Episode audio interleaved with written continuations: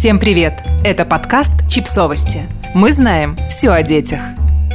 Мы очень быстро забросили идею не ссориться при ребенке. Колонка о конфликтах в семье. Честный рассказ об опыте одной семьи. Родительство зачастую меняет жизнь в паре и, к сожалению, не всегда к лучшему. Но иногда появление ребенка в семье заставляет ее членов обратиться к теме психологии. Многие начинают читать книги о том, как устроены дети и их чувства, а затем делают множество важных открытий о самих себе, своих страхах, обидах и травмах. Вера Семакова рассказывает о том, как чтение книг детских психологов помогло ей и ее супругу лучше понимать друг друга и меньше конфликтовать. Мы обычная семья. И как в любых отношениях, между нами возникают ссоры. Бывают очень сильные и продолжительные во времени. Часто, оглядываясь назад, я не могу вспомнить, что именно стало причиной скандала. Но потом накапливаются новые претензии, и все повторяется по кругу. Стресс, раздражение, усталость, слово за слово. И вот мы уже переходим на личности. Оскорбляем друг друга. Используем обобщения вроде «да ты всегда» и «а ты никогда не», упоминаем родителей и так далее. Бывало, дойдем до размахивания подушками или сбора вещей, возьмем тайм-аут и, отдышавшись, миримся. Выдыхаем, договариваемся больше так не делать. Какое-то время живем мирно, а через время повторяем примерно с тем же набором претензий. И пока интервал между ссорами больше, чем продолжительность самого конфликта, кажется, что все в порядке, а повышение тона и эмоции не от того, что мы не умеем ими управлять, а от того, что нам не безразлично. Сложно сказать, что с появлением ребенка все изменилось. Нет, наоборот. Многое осталось прежним, но этот новый период оголил, как провода, все чувствительные моменты, и короткие замыкания стали происходить чаще, эмоциональнее, ощущаться острее.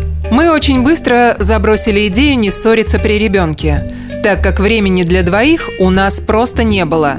Это только накаляло атмосферу. Шепот на повышенных тонах над спящим младенцем, крики на фоне плача и постоянное противостояние методов ухода выматывали. Бывало, что в свободное от ссоры время каждый накручивал себя и возвращался в бой уже во всеоружии с заготовленной порцией новых претензий, поток которых останавливали только непроходящие в первый год родительства недосып и усталость. Оказалось, знаний, полученных из книги про ленивую маму и энциклопедию по уходу за новорожденными, недостаточно, чтобы справиться со всем, что навалилось на нас в тот период. Конечно, мы уже бескрайне любили это беспомощное существо. Признали в нем личность в лучших традициях Корчика и Гиппенгрейтер и фантазировали, как будем постепенно приучать сына к самостоятельности. Но справиться с текущими проблемами это никак не помогало. Тогда моя книжная полка стала заполняться. Петрановская, Зицер, Паевская, Дмитриева и другие более или менее популярные авторы. Идеи были понятны. Основывались на научных данных, связывали биологию, эволюцию, физиологию, психологию, откликались и вписывались в близкую мне концепцию естественно-осознанного родительства. Постепенно я стала понимать и принимать многое про себя, ребенка, мужа и окружающих нас близких людей. Это стало новым этапом. Тут можно подумать, что вот она развязка, и сейчас у нас все наладится. Но нет. В спорах у меня появились аргументы, основанные на мнениях экспертов. Я стала использовать теорию привязанности, трансакционный анализ и треугольник Карпмана в качестве оружия в спорах и закидывала мужа терминами, как пушечными снарядами. Ничего не изменилось. Просто мои оскорбления стали интеллектуально более изощренными. В периоды затишья я взахлеб пересказывала мужу полученную в книгах информацию. Во время таких разговоров нам удалось достигнуть многих важных договоренностей относительно ребенка и его воспитания. Еще немного понимания добавила терапия.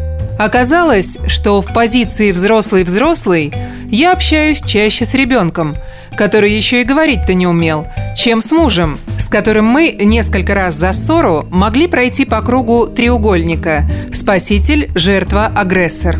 Я была нацелена на поиск путей решения и информации, которая помогла бы мне, поэтому замечала ее в самых разных источниках, включая материалы о домашнем насилии.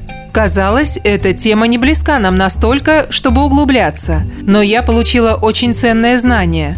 Жертва не виновата в том, какие эмоции ее действия вызывают у агрессора. И из моей жизни исчезла фраза «Ты меня разозлил» в адрес сына и мужа. Кажется, сотни часов мы провели за кухонным столом, обсуждая, как научиться применять знания, полученные из книг о детской психологии. И еще больше с того момента, как поняли, что эту информацию можно масштабировать на наши отношения. Это знание не исключило из нашей жизни ссоры, но их содержание сильно изменилось.